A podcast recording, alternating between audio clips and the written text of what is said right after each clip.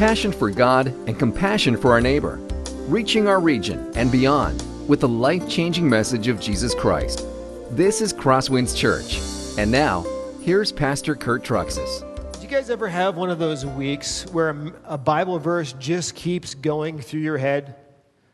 Anybody ever have? Yeah, okay. God keeps bringing one to mind. Well, I've had one of those two weeks.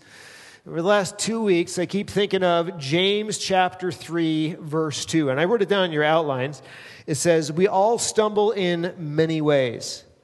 Turn me down a little bit, Robert. I'm a little hot here. If anyone is never at fault in what they say, he is perfect, able to keep their whole body in check. Uh, two weeks ago, we began a new series called Trending, and we're looking at hot topics. We began by looking at the topic of biblical manhood and womanhood. And after I finished that message, I realized that um, way I said things or the way it came across didn't really communicate what I was hoping to try to convey. Apparently, the way I said things left some too many questions in many of your minds, and, and I apologize for that. And then I listened to my own message, and I listened to the tone of my voice, and my tone, well, at least to me, sounded more harsh than gentle. And that certainly is not what I wanted to convey.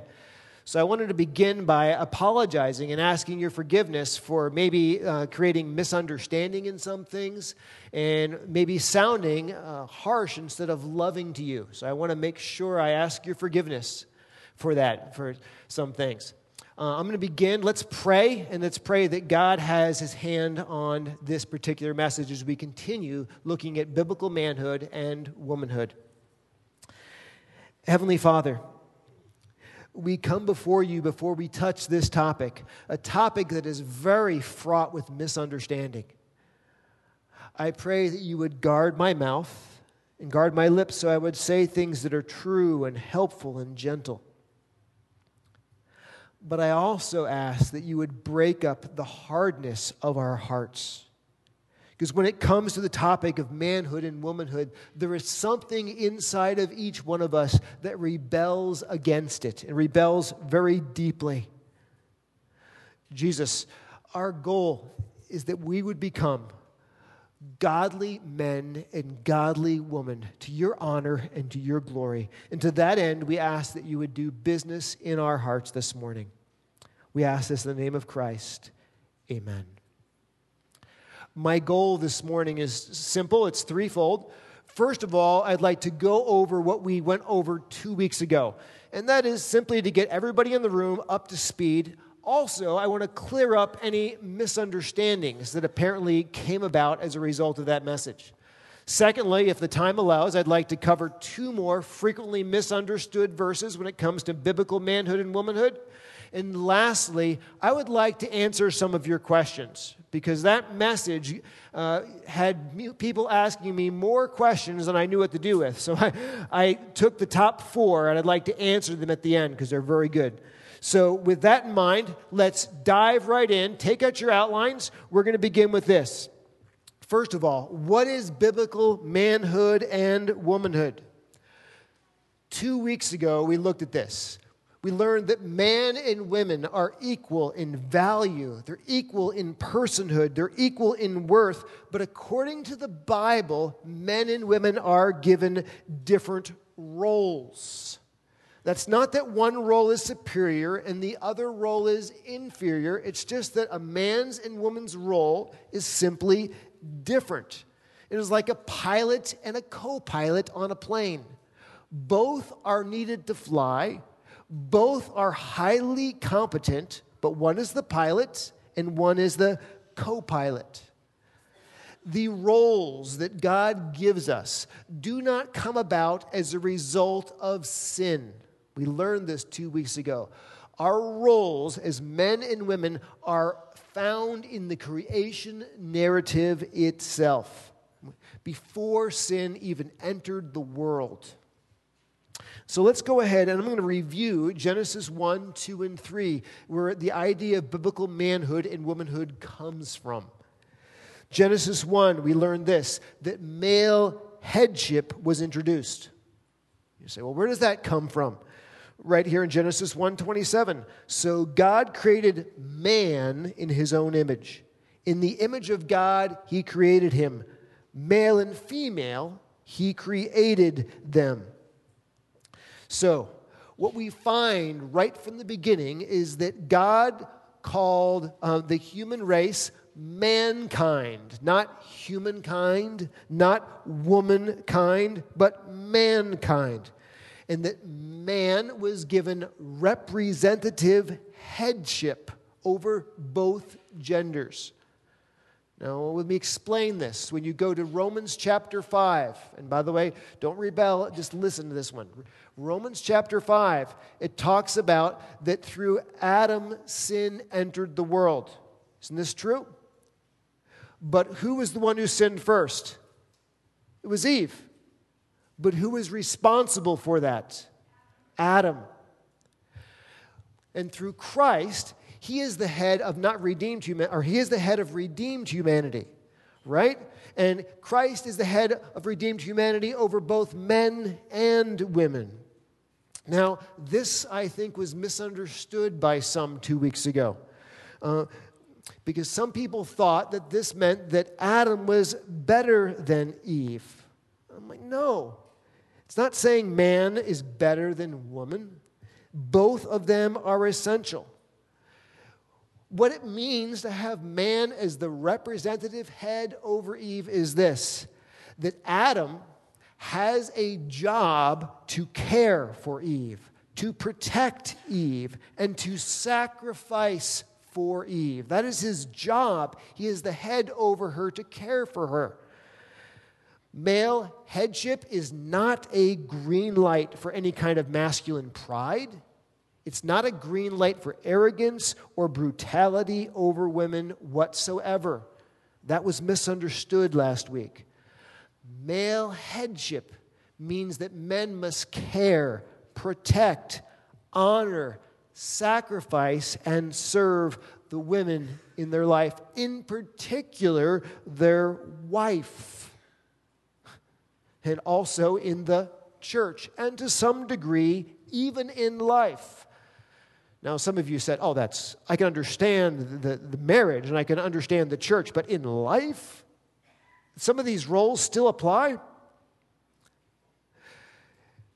When the Titanic uh, struck an iceberg, it had 2,224 passengers on it. In the lifeboats, there were 712 people. Most of them were women and children. You know why? because men inherently knew that it was their duty to die that day, to care for, protect, and to serve the women, the ones they weren't even married to. You see how these roles still carry out into life today to some degree? That is what a man should do. In fact, we see Jesus Christ embodies what good male headship looks like. What did Jesus Christ do for us? Was he mean, authoritative, and harsh? Absolutely not. It says in Ephesians 5:25, "Husbands, love your wives as Christ loved the church and he gave himself up for her." So male representative headship looks like Jesus giving yourself up for those that are under your care not bullying over those who are under your care. Genesis chapter 2, we find these gender roles were more deeply described. Eve, who was the first woman, she was representing the male gender. And I said two weeks ago that Eve was created in response to a man's need. Now, maybe that wasn't the best way to say it because I know that a number of people said, Oh, that sounds so terrible. It sounds like we're some kind of hostile Islamic group where women are created to meet a man's need. And uh, that's not what I was trying to convey. It was simply this in the Genesis narrative, after God created man, he brought all the animals in front of him. And he named all the animals, but the scripture says there was not a helpmate found that was suitable. that man had a need for a helpmate that would be the right fit for him. And Eve was created in response to that need and to meet that need, to be the perfect helpmate for Adam. Look what the scriptures say. The man gave names to all livestock, and to the birds of the heavens, and to every beast of the field. But for Adam, there was not found a helper fit for him. So the Lord caused a deep sleep to fall upon the man. And while he slept, he took one of his ribs and closed up its place with flesh. And the rib that the Lord God had taken from the man, he made into a woman and brought her to the man. And I probably should have included the next set of verses, but what happens is Adam just bursts out in song, celebrating the fact that he has Eve, because this is the perfect helpmate found for him. So the female gender was originally created to be the helpmate for the male gender. But understand this Eve is of equal worth as Adam because she is made of the same substance of Adam. She was literally made from his side. But she was also made for his side to be his close mate help, closest helpmate, closest companion, closest teammate. And this is most vividly seen in marriage. Eve was not created, the scripture says, to rule over Adam, but she was created to be the helpmate for Adam. So, what you have is a pilot and a co pilot that were created by God to work together. Nothing is inferior about one or the other. Both of them are essential to fly the plane, but you need different roles. Now, this idea uh, of a man being um, charged with being a sacrificial leader and a woman, ultimately his wife, being created to be his helpmate, that casts a long and deep shadow over the rest of Scripture. And the Bible says that this creation narrative in Genesis 1 and Genesis 2 actually helps define the way men and women function throughout life today. We're going to study that more in a moment. But let's move on to the last part of Genesis we need to look at, which is Genesis chapter 3. Because in Genesis 3, we find this that while God created gender roles, sin is what twists and warps gender roles. Which you find man and woman were originally living in harmony as pilot and co pilot. Genesis chapter 3, we find Satan enters, enters the picture. And where did Satan go? Did he go to the head of the human family, the one who was in charge with caring and protecting? No, he didn't. He intentionally went to Eve to try and tempt her to sin. Now, this is what many of us miss. He was not just tempting her to eat from the tree of the knowledge of good and evil. But what he was doing was he was tempting her to come out from under her husband's authority and to operate independently of his authority. Two parts to that temptation. And what happens is Eve led the way to sin, but Adam followed her into sin. Eve's choice to sin was a deliberate act but Adam's choice to sin was not just to eat of the tree of the knowledge of good and evil. Both of them did that. But Adam chose not to be that sacrificial, loving leader who would protect his wife. He actually chose the sin of passivity. He didn't protect her, he just followed her. So, both Adam and Eve ate of the tree of the knowledge of good and evil, but Eve chose to come out from his leadership and to act independently of his leadership. And Adam, he didn't choose to protect her and to stop her. This is what the scriptures tell us. Now, what happened is the scriptures say that as a result of Adam and Eve's sin, um, sin touched their roles and the way men and women function in marriage. It says this This is just a snapshot of some of the ways that sin cursed roles. And some of you have heard this before. Genesis 3:16. Your desire shall be for your husband, and he shall rule over you. This term desire means literally that a woman will have a desire to assume her husband's position in the relationship. Rather than desiring to be his helpmate and to submit and to support his leadership, sin will naturally cause in a woman or a wife a desire to rebel against her role and to try and assume leadership over her husband and to wrest the yoke of the plane out of the pilot's hands into her hands to fly the plane in a direction that she wants it to go rather than submitting to the captain. That's the way sin manifests itself. And it says also that he shall rule over you. This word rule, we covered two weeks ago, is similar to what it means to a hammer to pound in a nail. It is not gentle, it is harsh, tough, mean fisted leadership. So, sin in a man will cause him to raise his voice and bully his wife into cowering submission. So, men, when you, when you start yelling at your wife and you start using your size and your authority, you know what that is? That's sin manifesting itself in your relationship, as opposed to being like Jesus, who would be loving, strong, gentle, and sacrificial. Sin also manifests itself not just in harsh hearted leadership, but to be honest, sometimes in men, sin manifests itself in the exact opposite, which is complete passivity, where men don't provide any leadership. They don't protect their wives. They don't go out of their way to love their children. They just sort of exist. And that is probably very common today, at least in my assessment of culture. Men are either bullies and thugs or they're passive, uninvolved leaders. Either of those extremes are sin manifesting itself in a husband's relationship to his family. Now, where do these gender roles apply?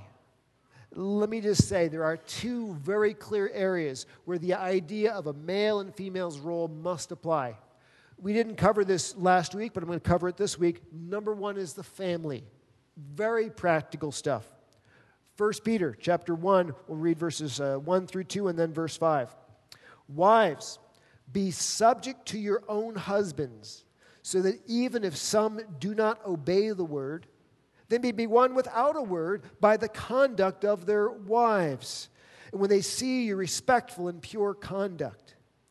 Or in verse 5, for this is how the holy women who hoped in God used to adorn themselves by submitting to their husbands. What this says is, oh, wives, the way you bring glory and honor and fame to God's name is you delight in submitting and supporting your husband. You delight in being a helpmate as you were originally created to do. You are delighting in being your husband's best friend, his greatest helper, his deepest support, his most intimate counselor. Eh, You delight in that. And you, as you do that, you bring glory to Christ. This does not mean, by the way, ladies, that you may not disagree with your husband. A, sometimes the most loving thing to do is tell your husband, Well, I'm not too sure that's the right decision. Sometimes the most loving thing to do is really to just tell them the honest truth. But at the end of the day, you delight in playing the role of co pilot, not pilot, when it comes to flying the plane of life. One woman came to me after the, uh, the service and talked to me briefly on this. She said, What do I do if my husband does not understand his role? He's either completely absent from our home or he is a bully and a thug towards me. You expect me to submit to that kind of leadership and to delight in serving and supporting him? The scriptures say here in uh, 1 Peter that the position of a wife being a submissive helpmate is a very powerful position. And that when a wife delights in this, even when her husband does not quite understand his role about sacrificial love, what happens is when she delights in supporting and encouraging and helping him, her husband finds this very attractive. Her husband takes notice. Her husband all of a sudden starts to be changed, it says in Scripture. Ladies, if you want to lead your husband to Christ, function in your original God given role, delighting in helping him. If you want to mature your husband in Christ, function in your God given role, delighting and helping in. Because a position of being a wife who is a submissive helper is not a position of weakness. Let me say this again it is a position of strength, very powerful. And husbands, what are you to do? Likewise, husbands, it says, live with your wives in an understanding way, showing honor to the woman as the weaker vessel, since they are heirs with you of the grace of life, so that your prayers may not be hindered. Men, your job is to honor your wife. Whatever it takes to honor her, to make her feel loved, to make her feel cherished, to let her know that she is the most important thing to you. That is what you must do. And it says you live with her in an understanding way. This word understanding in the Greek literally means study. Men, you know how you study things and learn things like cars and all that kind of fun stuff and golf? It says study your wife. Learn your wife so you can learn how to better honor her and love her and cherish her. That is our job as men, to be those sacrificial leaders for them. The second place that this uh, idea of biblical manhood and womanhood manifests itself is the church. Let me just touch base on this. We're supposed to have manhood and womanhood in the home family, but also in the church family. And the reason is this the church, that's us we should be displaying to the world around us what it looks like for men and women to live together in biblical community, yet honoring our God given gender roles. That's our goal as a church. And our touch verse on this uh, last time we studied was 1 Peter chapter 2. Let me read this, and it's a very tough verse where Peter says, I do not permit a woman to teach or to exercise authority over a man. Rather, she is to remain quiet. For Adam was formed first, then Eve. And Adam was not deceived, but the woman was deceived and became a transgressor. Yet she will be saved through childbearing if they continue in faith and love and holiness with self control very tough verse. I'm not going to answer all the questions in this verse. I covered that about two weeks ago a little bit, but I do want to uh, just make some comments. First of all, I want to applaud a number of the women who went home and said, Well, this is a tough verse. I want to do some extra research on this. And you got into commentaries and books and things like this, and you looked stuff up, and some of you came and you talked to me, and I just want to applaud you. That's exactly what you need to do when you have something you struggle with in the Bible. Uh, the other thing I want to do is answer some of the questions you gave to me. Some of the women said, Well, as I read some books, and what it said was the reason that women were not allowed to teach and have authority over a man is simply because they were not educated at this point. But once a woman was educated, then she could teach, and then she could have authority over a man. Well, let me just give you some of my thoughts on it. First of all, this was written to the ancient city of Ephesus, where Timothy was pastoring. Um, and when you go back and look at the educational of the educational level of women in a city that existed 2,000 years ago, quite honestly, that's sort of a guess, isn't it? Nobody knows that absolutely. The other thing is to say that your guess that this means that once women were educated, then they should be able to teach and have authority over men. That's sort of implying something that's not really stated in this text. That's a dangerous thing to do, in, in my opinion. I'd be very careful about dismissing this clear teaching of Scripture that has stood for 2,000 years by the guess of somebody who thought about an educational level, what it might have been for women at that time. The second thing you need to know I talked to a friend of mine this week who has a freshly minted PhD in 1 Timothy. And it, from overseas, I think it was like Cambridge, I forget where it was. It was he's incredibly brilliant. And one thing he told me was if anything, the educational level of women in the ancient city of Ephesus was not one of ignorance, it was one of high education and esteem. The, in the ancient city of Ephesus was the home of the great temple of Artemis, great as Artemis of the Ephesians. Some of you have read this. And she was a female goddess. And the women of the city often dressed like Artemis. And the women were given positions of high esteem, and they're used to being very vocal in public. And Paul comes along and he says, Wait a minute, no, you should be silent and not have teach and have authority over a man. But the thing that really is important to me is look where he roots this. He roots it in Genesis 1 and 2, in the creation narrative itself. This is not something he is addressing that is a specific situation that once it's over with doesn't apply. He's saying this comes from the way God designed men and women to operate in the original creation itself. This is very important. This is why at Crosswinds, um, on the elder board, we don't have women on the elder board because that is the top, the top authority level structure in our church. That's why we don't have women pastors here at Crosswinds because that is the top teaching level of authority in our church. And why we are even now still continuing to wrestle with is that appropriate to have women on the leadership board or not? We're wrestling with that and still talking about that. But this is what you need to know about where these roles apply. For sure in the home, for sure in the church.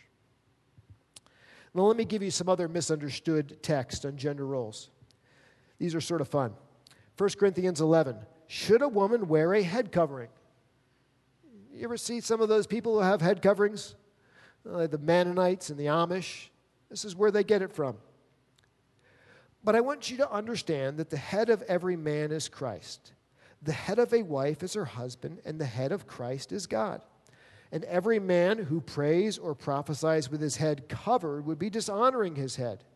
But every wife who prays or prophesies with her head uncovered dishonors her head, since it is the same as if her head were shaven. And then a little later it says, That is why a wife ought to have a symbol of authority on her head because of the angels. Now, Pastor Jordan and I talked about this, and we realized that we have not been applying this as a church. So we are going to have head coverings for all the women. Uh, the Spirit Lake is going to go red and black. Spencer is going to go purple and gold. We just need your size. Okay, it's a joke. Uh, here's the point, guys. What is going on here in this difficult text? If we take what we know from Genesis 1 through 3 and a little bit of cultural background, we can demystify this tough text. You need to understand in this culture that a woman's hair was considered part of her beauty. And for a woman to let down her hair in public was very, how would you call it? Similar, similar to a woman wearing something provocative today. It would catch the attention of men.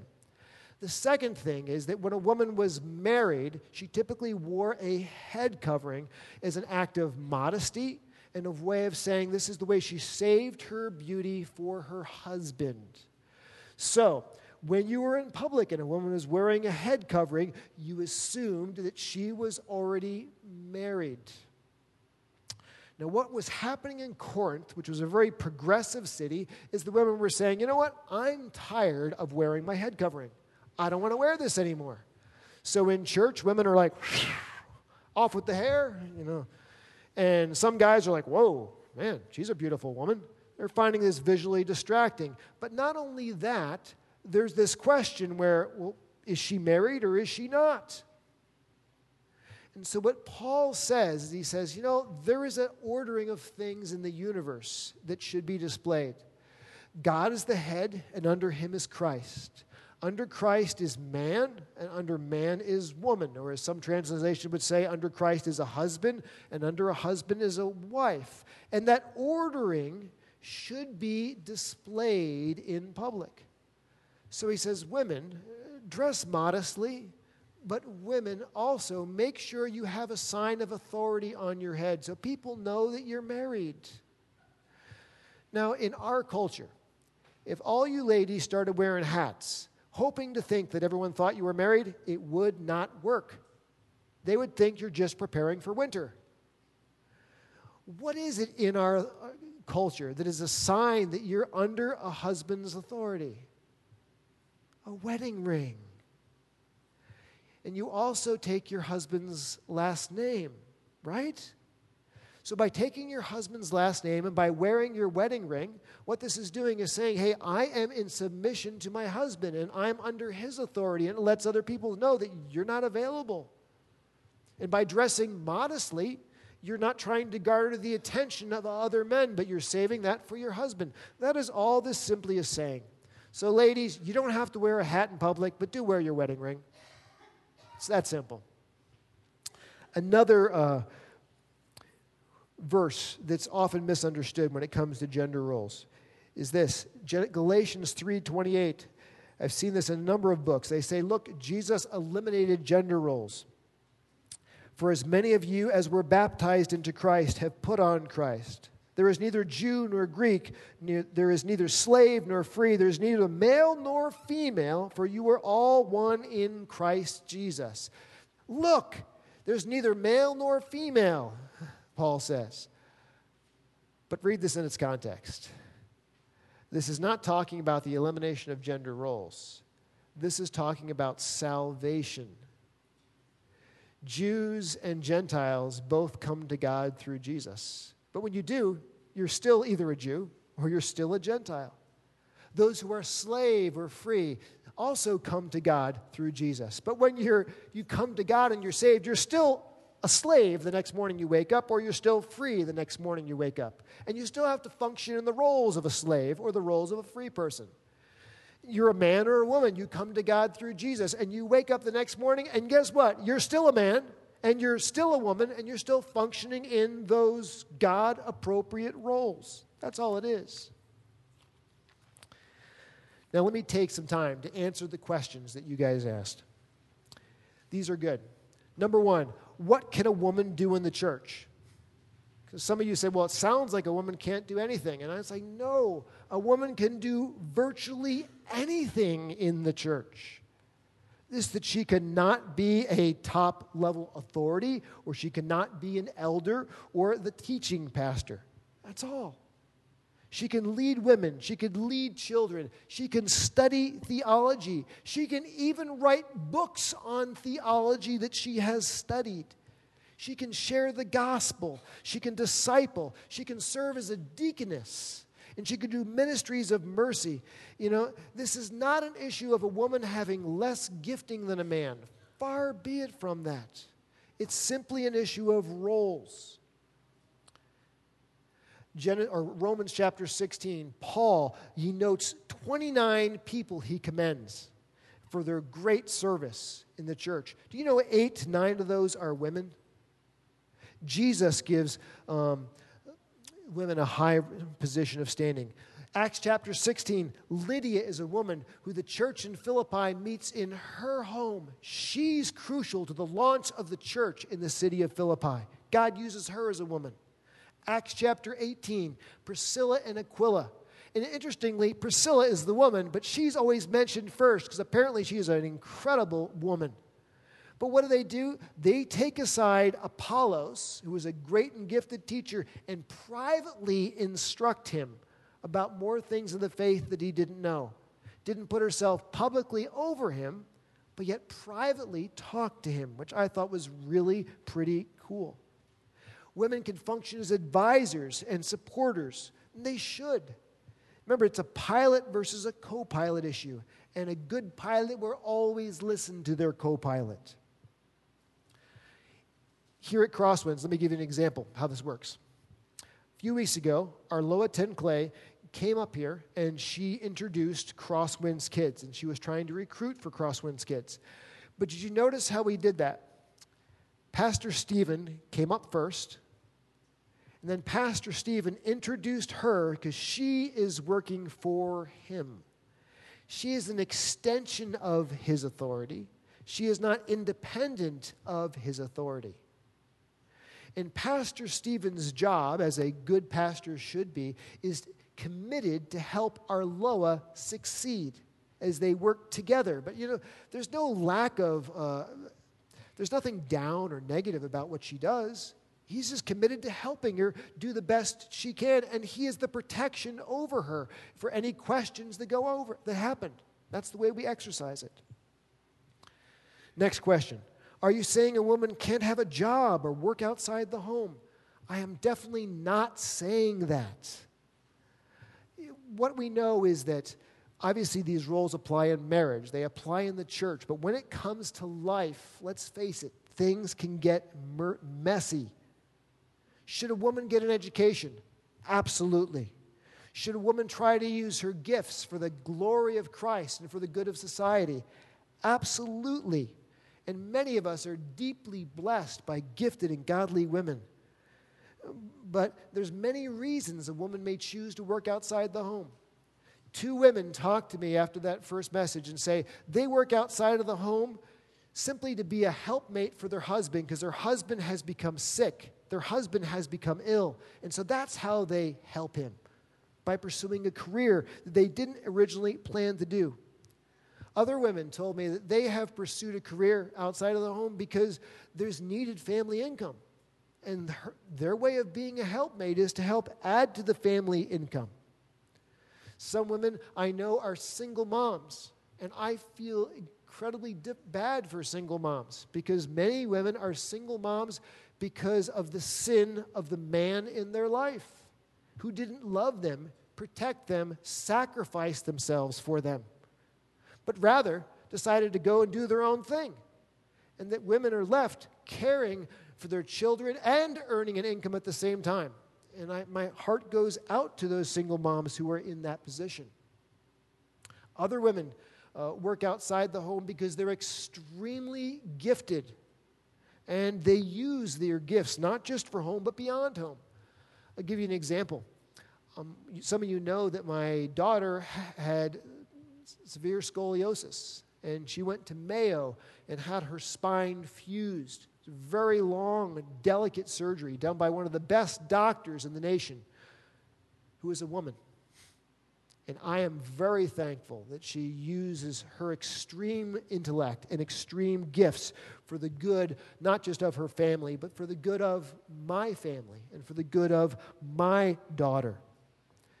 Here's where the rub begins to come in if you have a woman who works outside the home and she also needs to function as a wife and she also needs to function as a mother, realize that the role of a wife and a mother that we learned are very essential roles.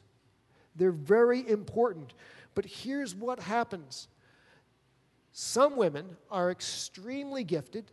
They can be a wife, they can be a mother, and they can function outside of the home. The, the, the woman in Proverbs 31 apparently did that. But many women find this they cannot do all three and do them well. And what happens is something has to give. And it can't be what takes place in the office. And so sometimes it's the husband, and sometimes it's the children. Secondhand information was shared with me that about two women who shared how they pursued a professional career, extremely good at what they did, but they realized after time that they had been neglecting their children because they could not do all three well. So here's the simple way to look at this. If you are a woman who works outside the home, the first question you need to ask yourself is Do I have to work outside of the home or not? Some yes, some no. And if I don't have to work outside of the home, uh, am I starting to uh, shortchange my role as a wife and shortchange my role as a mother. And if I am, maybe just for this season of life, I need to rethink my priorities. That's all I'm saying. And I'm not saying that a woman cannot work outside the home. Uh, one more question, and then we'll wrap this up. Should I break fellowship with a church that ordains women or has a women pastor? Absolutely not. You know, we want to work together for the gospel of Jesus Christ as much as we can with other Christians. But I do need to let you know what my experience has been. As I work together with churches that actively pursue ordaining women, what I'm often pursued with is you know, you are just uneducated, you are just ignorant, and you don't know. If you hold this really old, goofy, traditional view and you don't know why you hold it, my hope is that we've covered these two messages that when we talk about why we hold a traditional view, it's not because we're ignorant. It's not because we haven't thought through these things. It's actually because we have studied and we believe what Paul says in 1 Timothy chapter 2. And we believe it because he anchors it in the creation narrative itself.